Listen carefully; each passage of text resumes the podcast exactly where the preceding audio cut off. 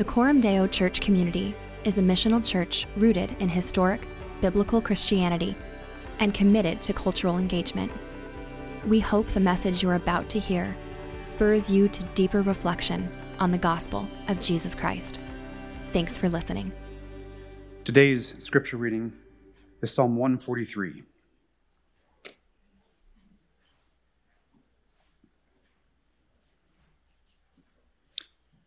Hear my prayer, O Lord. Give ear to my pleas for mercy. In your faithfulness, answer me in your righteousness. Enter not into judgment with your servant, for no one living is righteous before you. For the enemy has pursued my soul, he has crushed my life to the ground. He has made me sit in darkness like those long dead. Therefore, my spirit faints within me my heart within me is appalled. I remember the days of old. I meditate on all you have done. I ponder the work of your hands. I stretch out my hands to you. My soul thirsts for you like a parched land. Answer me quickly, O Lord. My spirit fails. Hide not your face from me, lest I be like those who go down to the pit. Let me hear in the morning of your steadfast love, for in you I trust. Make me know the way I should go, for to you I lift up my soul. Deliver me from my enemies, O Lord. I have fled to you for refuge. Teach me to do your will, for you are my God. Let your good spirit lead me on level ground. For your name's sake, O Lord, preserve my life. In your righteousness, Bring my soul out of trouble.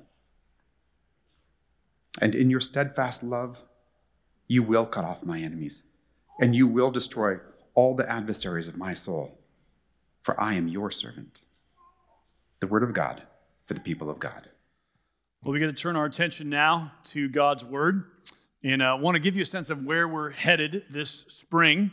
Starting next month, in the month of February, we will begin a series in the book of Genesis and specifically Genesis 37 through 50, which is the story of the life of Joseph. Uh, we preached the life of Abraham a couple of years ago, an earlier section of Genesis. And so we're going to engage the story of Joseph this spring from February until the beginning of the summer. And uh, so you can begin uh, reading that narrative in Scripture if you want to. One of the reasons I really love the story of Joseph is because it's such a powerful story. It has all the elements that I think we um, love to see in a, in a, good story, all the things that sort of make it really powerful and compelling. Um, there are twists and turns and ups and downs. Joseph himself is a very complex character. Uh, he's both a hero and a villain in certain ways as we go throughout the story. Um, and really, it's a story of the, the sovereignty of God and the goodness of God in the work that he's doing to redeem his people. And so, um, as I was thinking about that, it got me thinking that um, every one of us here this morning is story formed. Right? Like when you come to church on a Sunday, you bring your story with you. Um, you are here in the middle of a story that's being written. Uh, there's much that lies behind you, many things that have already taken place in your life. There's some parts of the story that lie yet out in front of you, but every one of us has been shaped by the story that we're living in. That's just a reality of what it means to be human. And so we bring our stories with us as we come before God. And one of the challenging things to think about is how we don't live out of our story, but how we learn to live in light of God's story. Because all of us, the, the natural ways, the default ways we tend to live are just shaped by the story that we've already had to this point. And part of what God wants for us is to see that story caught up into the greater story, the bigger story, the more glorious story of what He's doing to redeem the world in and through Jesus Christ. Um, as I was thinking about my own story and you know the story that I bring into this room, uh, my story, by God's grace, I, I, grew up in a Christian family uh, where God was feared and honored. My mom and dad are here this morning, and they're among us. Usually, they're part of this church, and um, so they raised me in a home where the scriptures were just sort of part of life. And what that meant for me, and you've had this experience in, in, a different way, maybe depending on the context you've grown up in, but what that looks like is it, it means I didn't like um, take a Bible class at five years old. Like I didn't go to seminary to learn how to work my way through the Bible. What it meant was I was just immersed in the stories of the Bible and the language of the Bible and the symbols and the images of the Bible because that was just what our family was kind of about. And as I grew up, I learned to sort of make sense of those things. Like it started with just being immersed in the story, and then out of that, I started to make sense and ask questions about, well, how does this part of that story relate to this other part? And here's some questions I have from reading the Bible that don't entirely make sense to me. And, that's how I sort of came to understand the story of the Bible was just by being immersed in it, and then by sort of growing up enough to start asking questions about it. Actually, that's true of all language acquisition, isn't it? Like, um, however you learned the language that's your primary language, it didn't come through taking a class. It came through just you got thrown into a family that spoke a language, and so you just grew up surrounded by words and images and stories, and, and you gradually began to learn how to use that language, how to put words together, how to put sentences together, how to make sounds, and how it all fit, and what the little colloquial phrases and slang were. Anytime you go to a foreign country uh, where you're a native speaker of English and someone else maybe is trying to learn and become more fluent in English, one of the things they always want to know is, hey, tell me some slang phrases. Like, because they want to know, how do you guys speak really? Like, not just the textbook English, but like if I was there, how would I just sort of like talk like people talk? And if you've learned a foreign language, the same is true, right? There's little colloquial phrases that you just need to know to sound like and feel like a fluent speaker.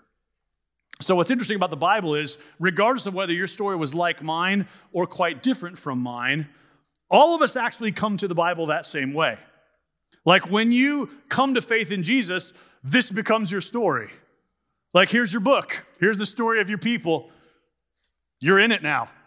And you might not even understand it all. You might have questions about how it fits together. It might be totally foreign to you, but when you come to faith in Jesus, this now becomes your story. And so you sort of start with what's there and you begin to sort of try to make sense of it together, right? Um, it, it, it becomes familiar to you as you read it and as you sing it and as you pray it and as you talk about it and as you study it. This word and this story of Scripture sort of starts to make sense to you and you start to make sense of what it means. My job as a pastor, in part, is to help you become fluent in this book and in this story, to help this become more familiar to you, to help your life be more shaped by it. And so, for the next three weeks, I want to do a deep dive into one word and one concept that's central to the Bible's storyline, and it's that word that you see there on the screen the word righteousness. Actually, the word is on there. Oh, you just gave it away. The word is on there twice. That background word is the Hebrew text for the word righteousness, and that is how you pronounce the Hebrew term. So you're going to learn some Hebrew this morning. We're going to say this together like we're infants learning to talk, all right? So the Hebrew word for righteousness is tzedakah. The emphasis is on the first syllable, tzedakah. So I want you to listen to me say it one more time, and then I'm going to make you say it together, all right? Tzedakah.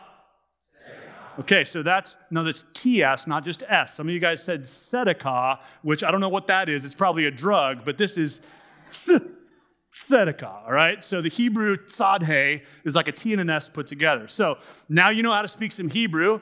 By the way, Hebrew is written backwards. It reads right to left, not left to right. So the beginning of the word is over there, and the end of the word is over there. And if you didn't know that, now you know why, man, Hebrew's a challenging language to learn because the whole thing is backwards, at least to us who speak the language that we do. But this word and its Greek equivalent appear over 500 times in the Bible. So this is a major concept. This is a major idea in Scripture. And here's what I want to explore what does it mean? What does it mean when the Bible tells us that God is righteous? What does it mean to be righteous? Why is it good news? that God is righteous. I think this is one of those words that because it's so familiar in the Bible, we know it. Like we know that it's a biblical word. We kind of know a little bit about what it might mean, but we, we end up using it without a real clear sense of what is this idea of righteousness? What does it mean to be righteous? What does it mean that God is righteous? So here's what I want to do over the next few weeks is just sort of take a deep dive into that idea and hopefully help us come out more fluent, more conversant, more shaped by this biblical reality. And the method we're going to use is sort of a survey of Scripture rather than just one text. And so we will end up this morning in Psalm 143, which you just heard read. But on the way there, we're going to stop off in a lot of different places in the Bible to explore this idea of righteousness and, and to hear what the Bible has to say about it.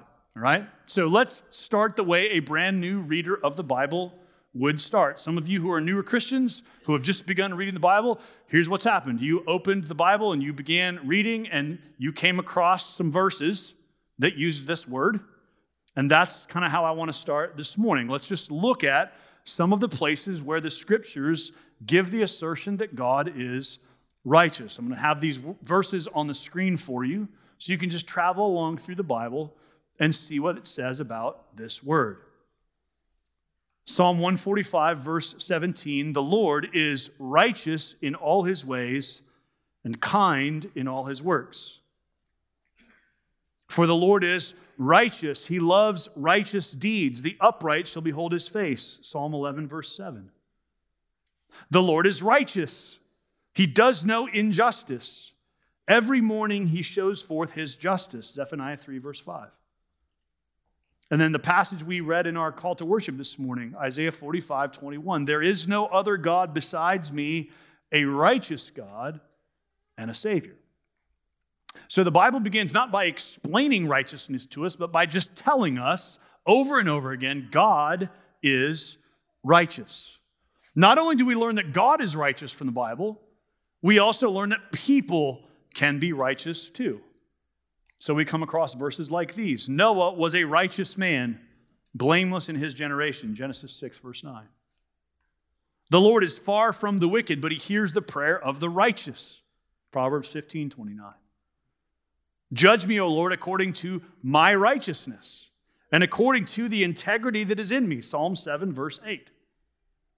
So we see that God is righteous. We see that people can be righteous. And at the same time, we come across verses like these Ecclesiastes 7, verse 20.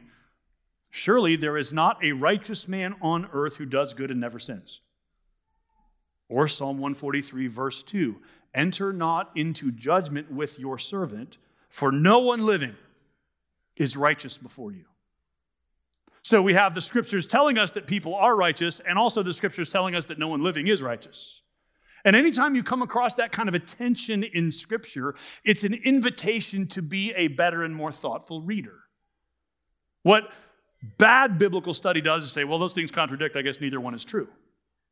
What good biblical study does is to say, okay, there's something here that requires attention and study and insight.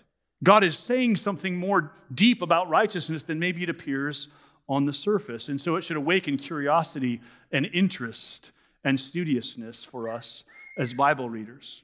But even in that small sampling of verses we just looked at, we start to pick up some clues to what righteousness is. We see that it's connected to things like integrity and being blameless. We see that it's contrasted with things like wickedness and injustice. In other words, righteousness is a moral, ethical term. It's a term that has to do with what's right and just and good. And that creates some immediate challenge for us because no place is our modern world more divided than over the question of what is right. We live in a society full of competing claims about what's right and good. And one of the philosophers who's thought a great deal about our modern challenge in this area is a man named Alasdair MacIntyre. He is Scottish, and he's now in his 90s, I think, still on the faculty at Notre Dame. 40 years ago, he wrote a book called After Virtue, exploring the problem of moral discourse in the modern world. And in the book, he asks us to imagine two different people making assertions about what is right.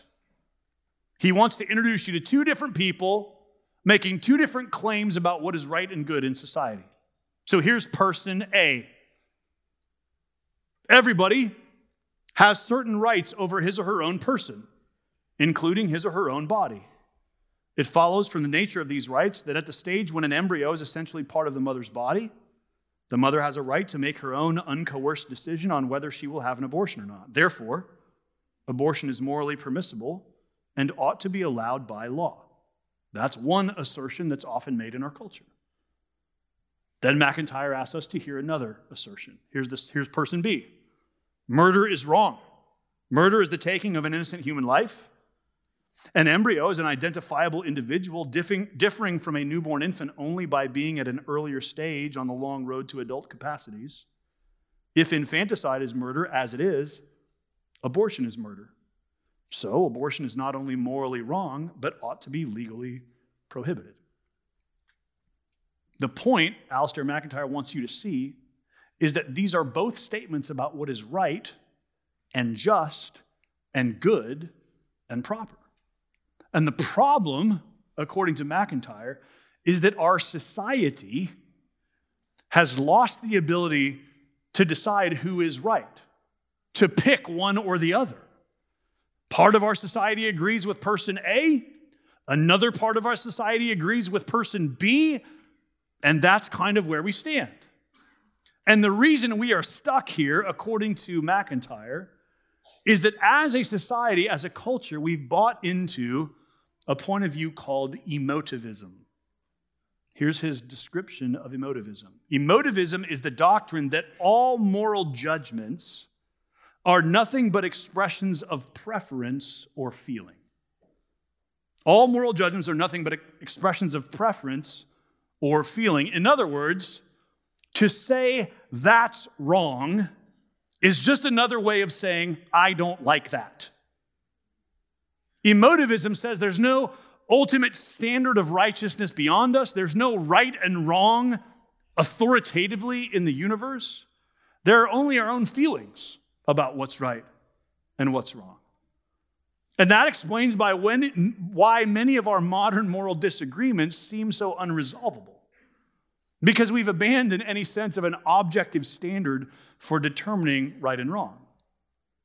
There's no higher court for us to appeal to.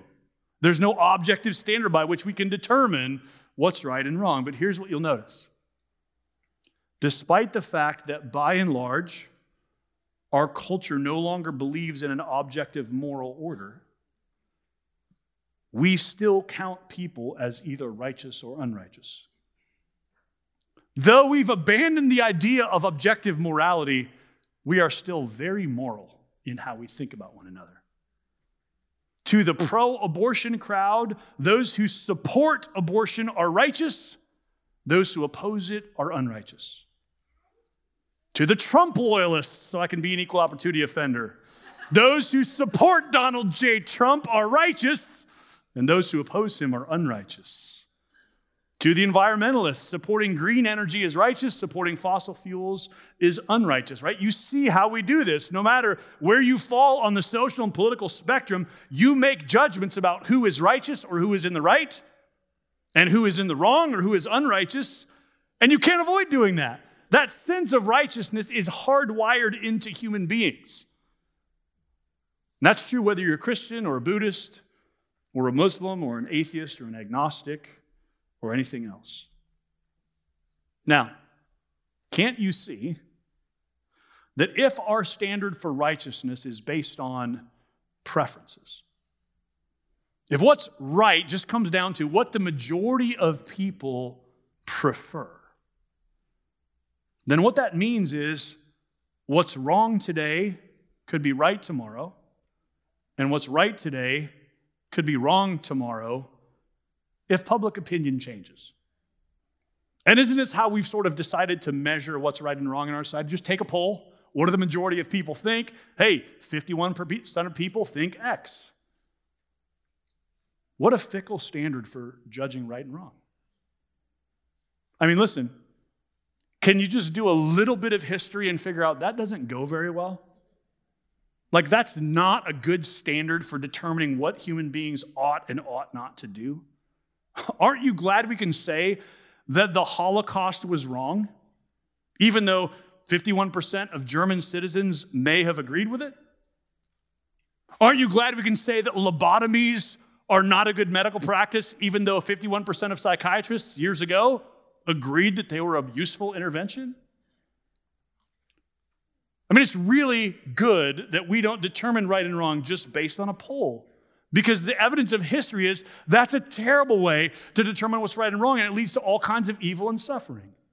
This is why God's righteousness matters so much, because if there is no righteous God who sets the standard with what's right and wrong, then, then we're left with just the tyranny of the majority, which is great if you're in the majority and terrible if you're in the minority. The good news the scripture proclaims to us is that God is righteous, and that because God is righteous, right and wrong are not merely preferences.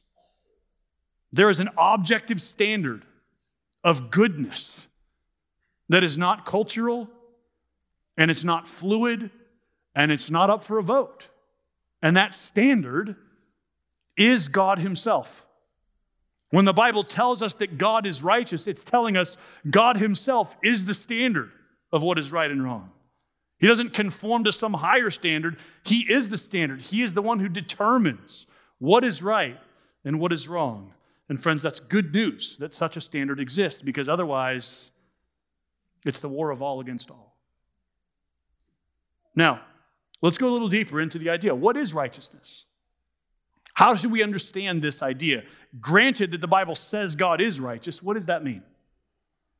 Here's how Herman Bavinck describes it or defines it Righteousness is the justice which a person himself possesses and the just action which he does in relation to others. The justice which a person possesses and the just action he does in relation to others. Notice the connection between righteousness and justice. These two ideas are always brought together in the scriptures. We hear a lot about justice these days, don't we? Everybody wants to talk about all kinds of justice social justice, economic justice, environmental justice, racial justice. Justice is good, but here's the problem if you don't have righteousness, then you can't have justice. Justice only exists if there's a standard for what's right and wrong, because justice is making correct judgments about what is good and what is evil what should be tolerated and what should be forbidden, what should be honored and what should be dishonored. The Bible never talks about justice without linking it to righteousness. And so, what it means that God is righteous is that He is just, that He always does what is right, and that He Himself is the standard of what is right. Listen to some famous verses that link these two. Righteousness and justice are the foundation of your throne. Psalm 89, verse 14. The Lord works righteousness and justice for all who are oppressed. Psalm 103, verse 6.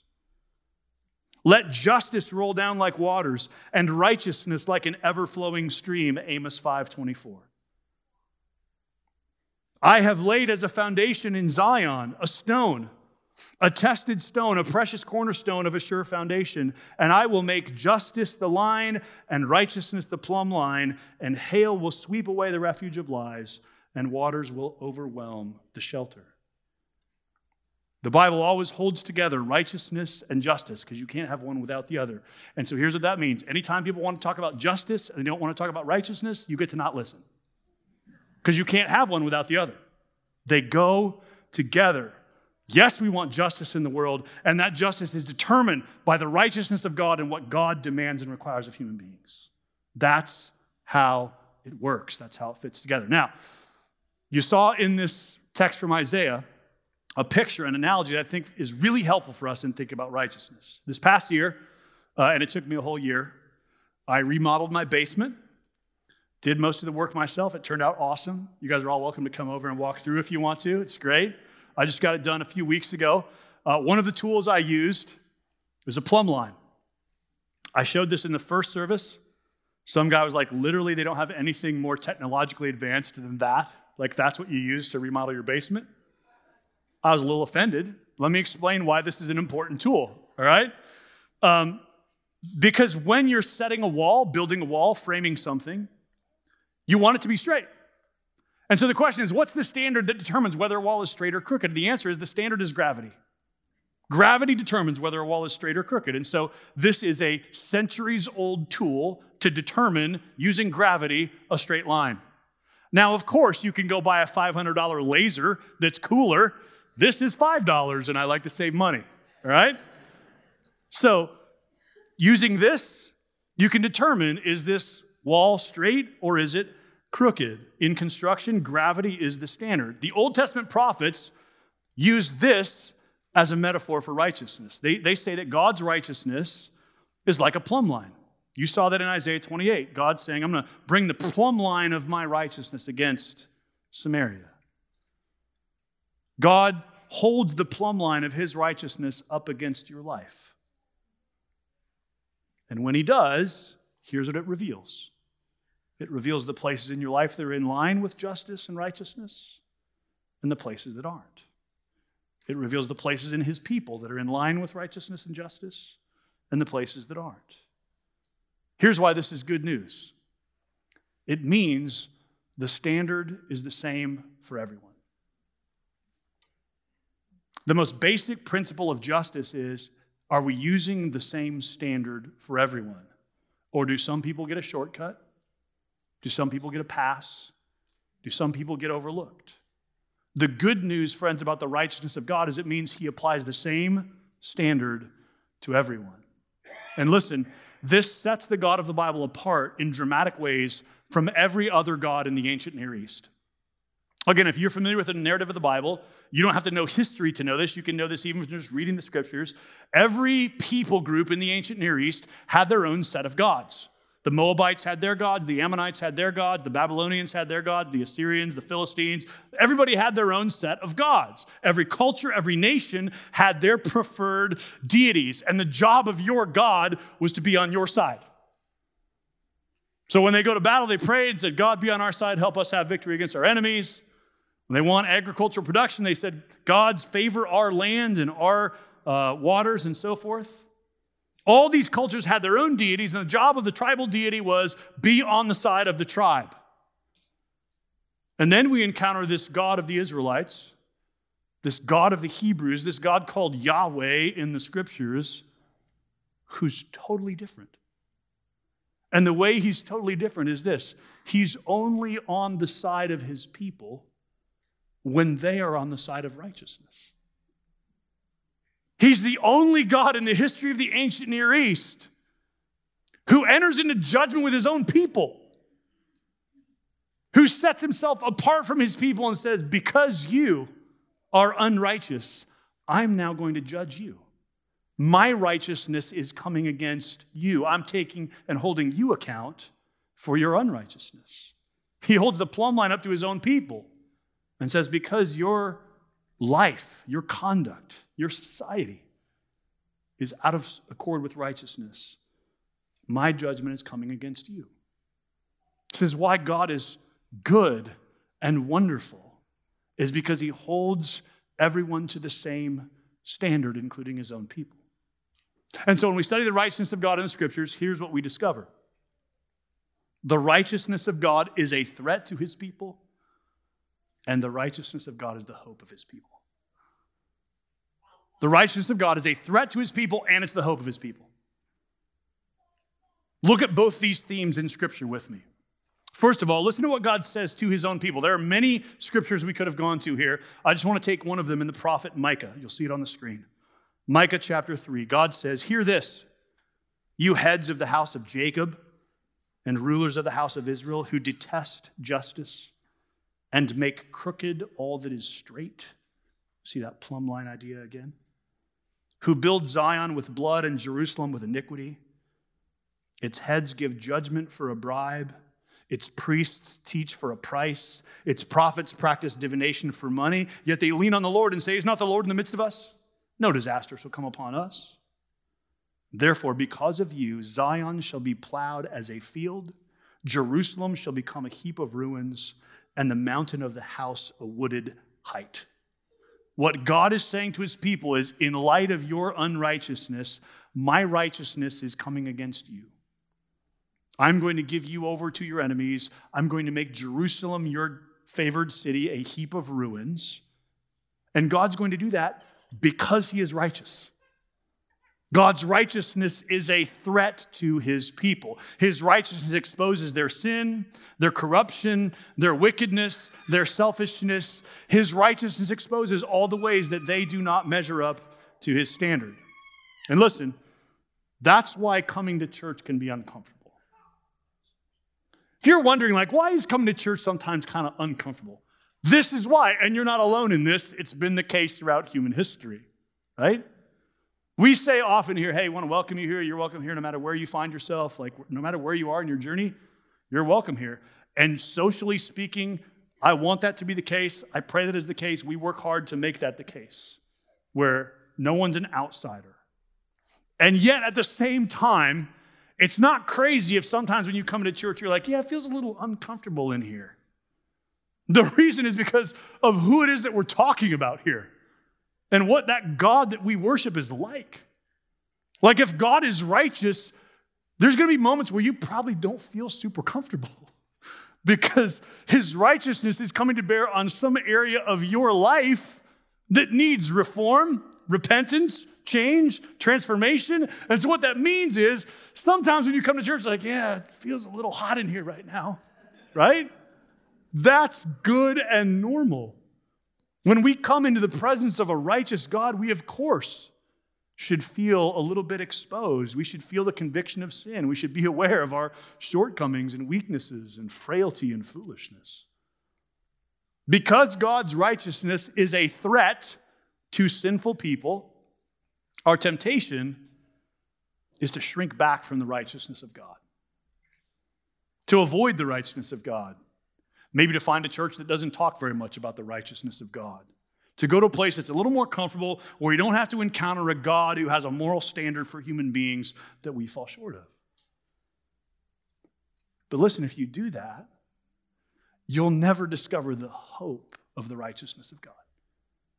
Because remember what I said a minute ago the righteousness of God is a threat to God's people, and it's the hope of God's people. And the glory of the gospel is that you've got to see both.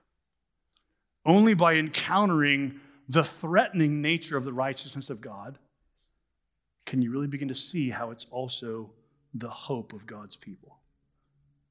So we've seen the threat of God's righteousness. You've seen these passages in the prophets where God says to his people, I'm coming against you. So let's look now at the hope of the righteousness of God. And to do that, I want to go to that passage you heard read at the beginning, Psalm 143. So let's turn there. If you have a, one of the Bibles under your seat, it's page 490 in that Bible.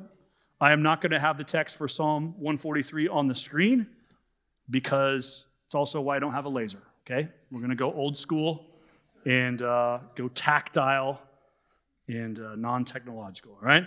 Psalm 143. I want to read again the whole psalm. It's not very long. And I want you to listen and pay attention for the themes of righteousness. Listen to the word righteousness. Notice where it exists and what it says about righteousness. Psalm 143, a psalm of David. Hear my prayer, O Lord. Give ear to my pleas for mercy. In your faithfulness, answer me in your righteousness. Enter not into judgment with your servant, for no one living is righteous before you. For the enemy has pursued my soul, he has crushed my life to the ground, he has made me sit in darkness like those long dead. Therefore, my spirit faints within me. My heart within me is appalled. I remember the days of old. I meditate on all that you have done. I ponder the work of your hands. I stretch out my hands to you. My soul thirsts for you like a parched land. Answer me quickly, O Lord. My spirit fails. Hide not your face from me, lest I be like those who go down to the pit. Let me hear in the morning of your steadfast love, for in you I trust. Make me know the way I should go, for to you I lift up my soul.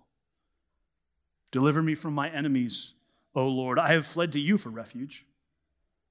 Teach me to do your will, for you are my God.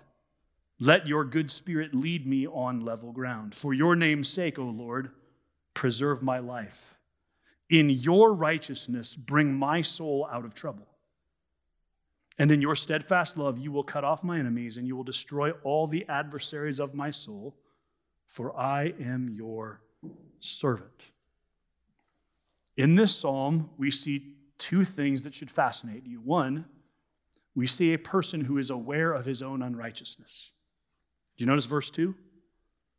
Enter not into judgment with your servant, for no one living is righteous before you.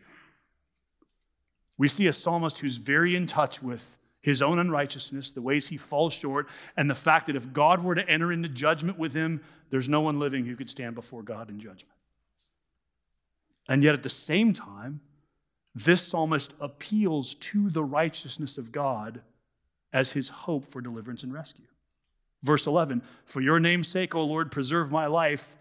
In your righteousness, bring my soul out of trouble. So for the psalmist, the righteousness of God is not a threat. He's not saying, God, because no one living is righteous before you, I got to stay away from you. What he's saying is, though no one living is righteous in your sight, in your righteousness, God, deliver me. Hear my cry for mercy. Do you see in this psalm the righteousness of God is the hope of his people? This is a psalmist hoping in the righteousness of God, saying, God, because you are righteous, hear my cry, hear my plea, deliver me, set me free. Why is God's righteousness the hope of his people? Well, for two reasons. Here's the first because God is righteous, he sees your integrity. Because God is righteous, he sees your integrity. Here's what I know about you I know that you're a sinner. I know that you sit here this morning aware of all kinds of places in your life where you're falling short and not measuring up to God's standard. In fact, because you guys have really good theology, I know that you know that actually sin permeates and corrupts every area of your life. It's not like part of you is sinful and part of you is good. You know that sin affects your whole being. So I know that you sit here this morning aware of the corruption of sin present in you. But I also know this I know there are probably times in your life when you have done the right thing because you fear God. Probably there's been a time in your life when you've borne the pain of someone else's insults against you or their anger against you without retaliating because you fear God. There's probably a time in your life when you've forgiven someone who's wronged you when they're not even asking or even apologizing yet. But you've sought to forgive people who've wronged you. Why? Because you fear the Lord. And because you know that's how Christ has forgiven you. Some of you students who are here, you've probably at some point in your life taken a stand in the locker room or at the lunch table when the conversation turned in a direction that was dishonoring to Christ or to people.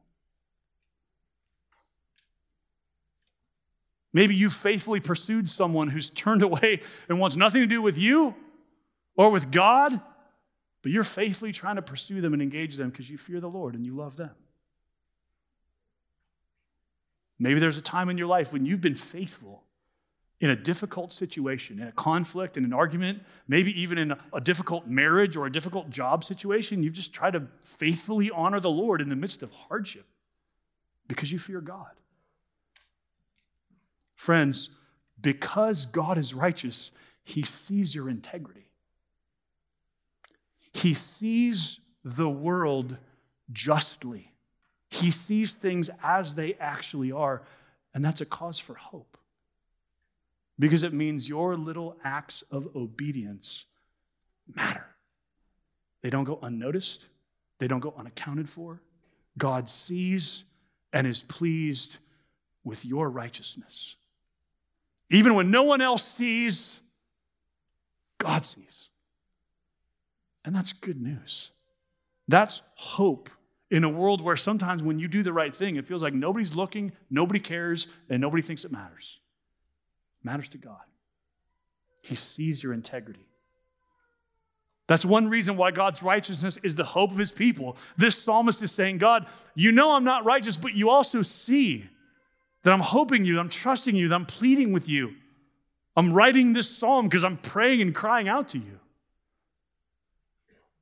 God's righteousness is the hope of his people because he sees their integrity, but also, and more importantly, God's righteousness is the hope of his people because his righteousness means he will be faithful to his promises. God's righteousness means he will be faithful to his promises. Listen, in his love and goodness and grace, God has bound himself to a people. God showed up to a man named Abraham and said, I will bless you and make your name great. And through you, I'll bring blessing to all the nations of the earth. God showed up to his people under Moses and said, I will be your God and you will be my people. In other words, this God who is righteous, who is holy, who is beyond us, who is the standard in the universe for rightness and goodness, has bound himself and committed himself to a people. And that means he will be faithful to his promises, and that's your hope and mine. Your hope and mine is not in our righteousness, in our goodness, in our moral conformity. Your hope and mine is the fact that God will be faithful to his promises. And I want you to notice the psalmist in Psalm 143 is saying two things. He's saying, Don't enter, don't enter into judgment with me, God, because in your eyes, no one living is righteous. I know I'm a sinner. I know I fall short of your standard. Yet also, I'm hoping in you. You're my refuge. You're the one I'm trusting in. You've promised to deliver a people, and I'm one of those people, and so you have to deliver me because you're righteous and good. That's what he's saying. Your righteousness means I can't stand before you, but your people have to stand before you because you've made promises to them. So, God, in your righteousness, will you hear my prayer and deliver me? Friends, I hope you can see this is just this is the posture of a Christian.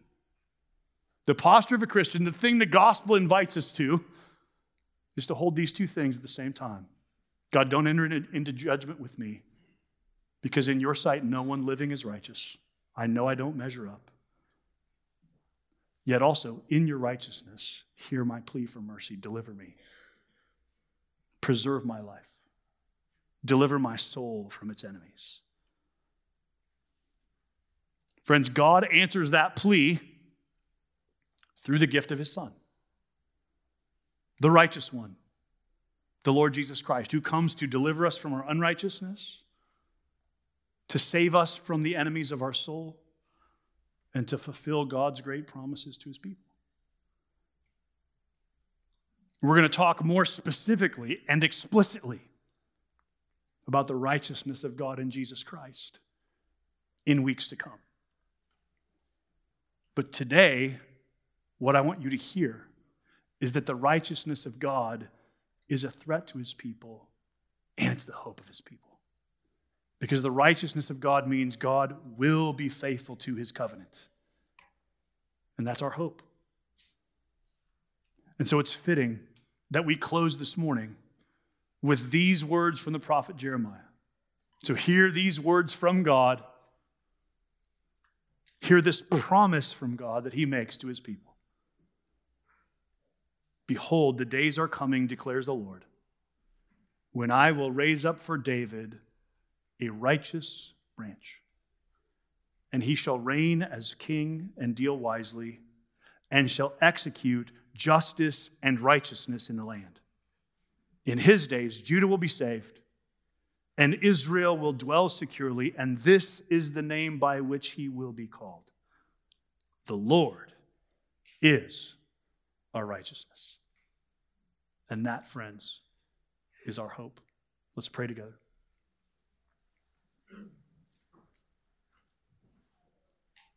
Our Father in heaven, we praise you this morning that you are a righteous God. And we praise you that you are our righteousness.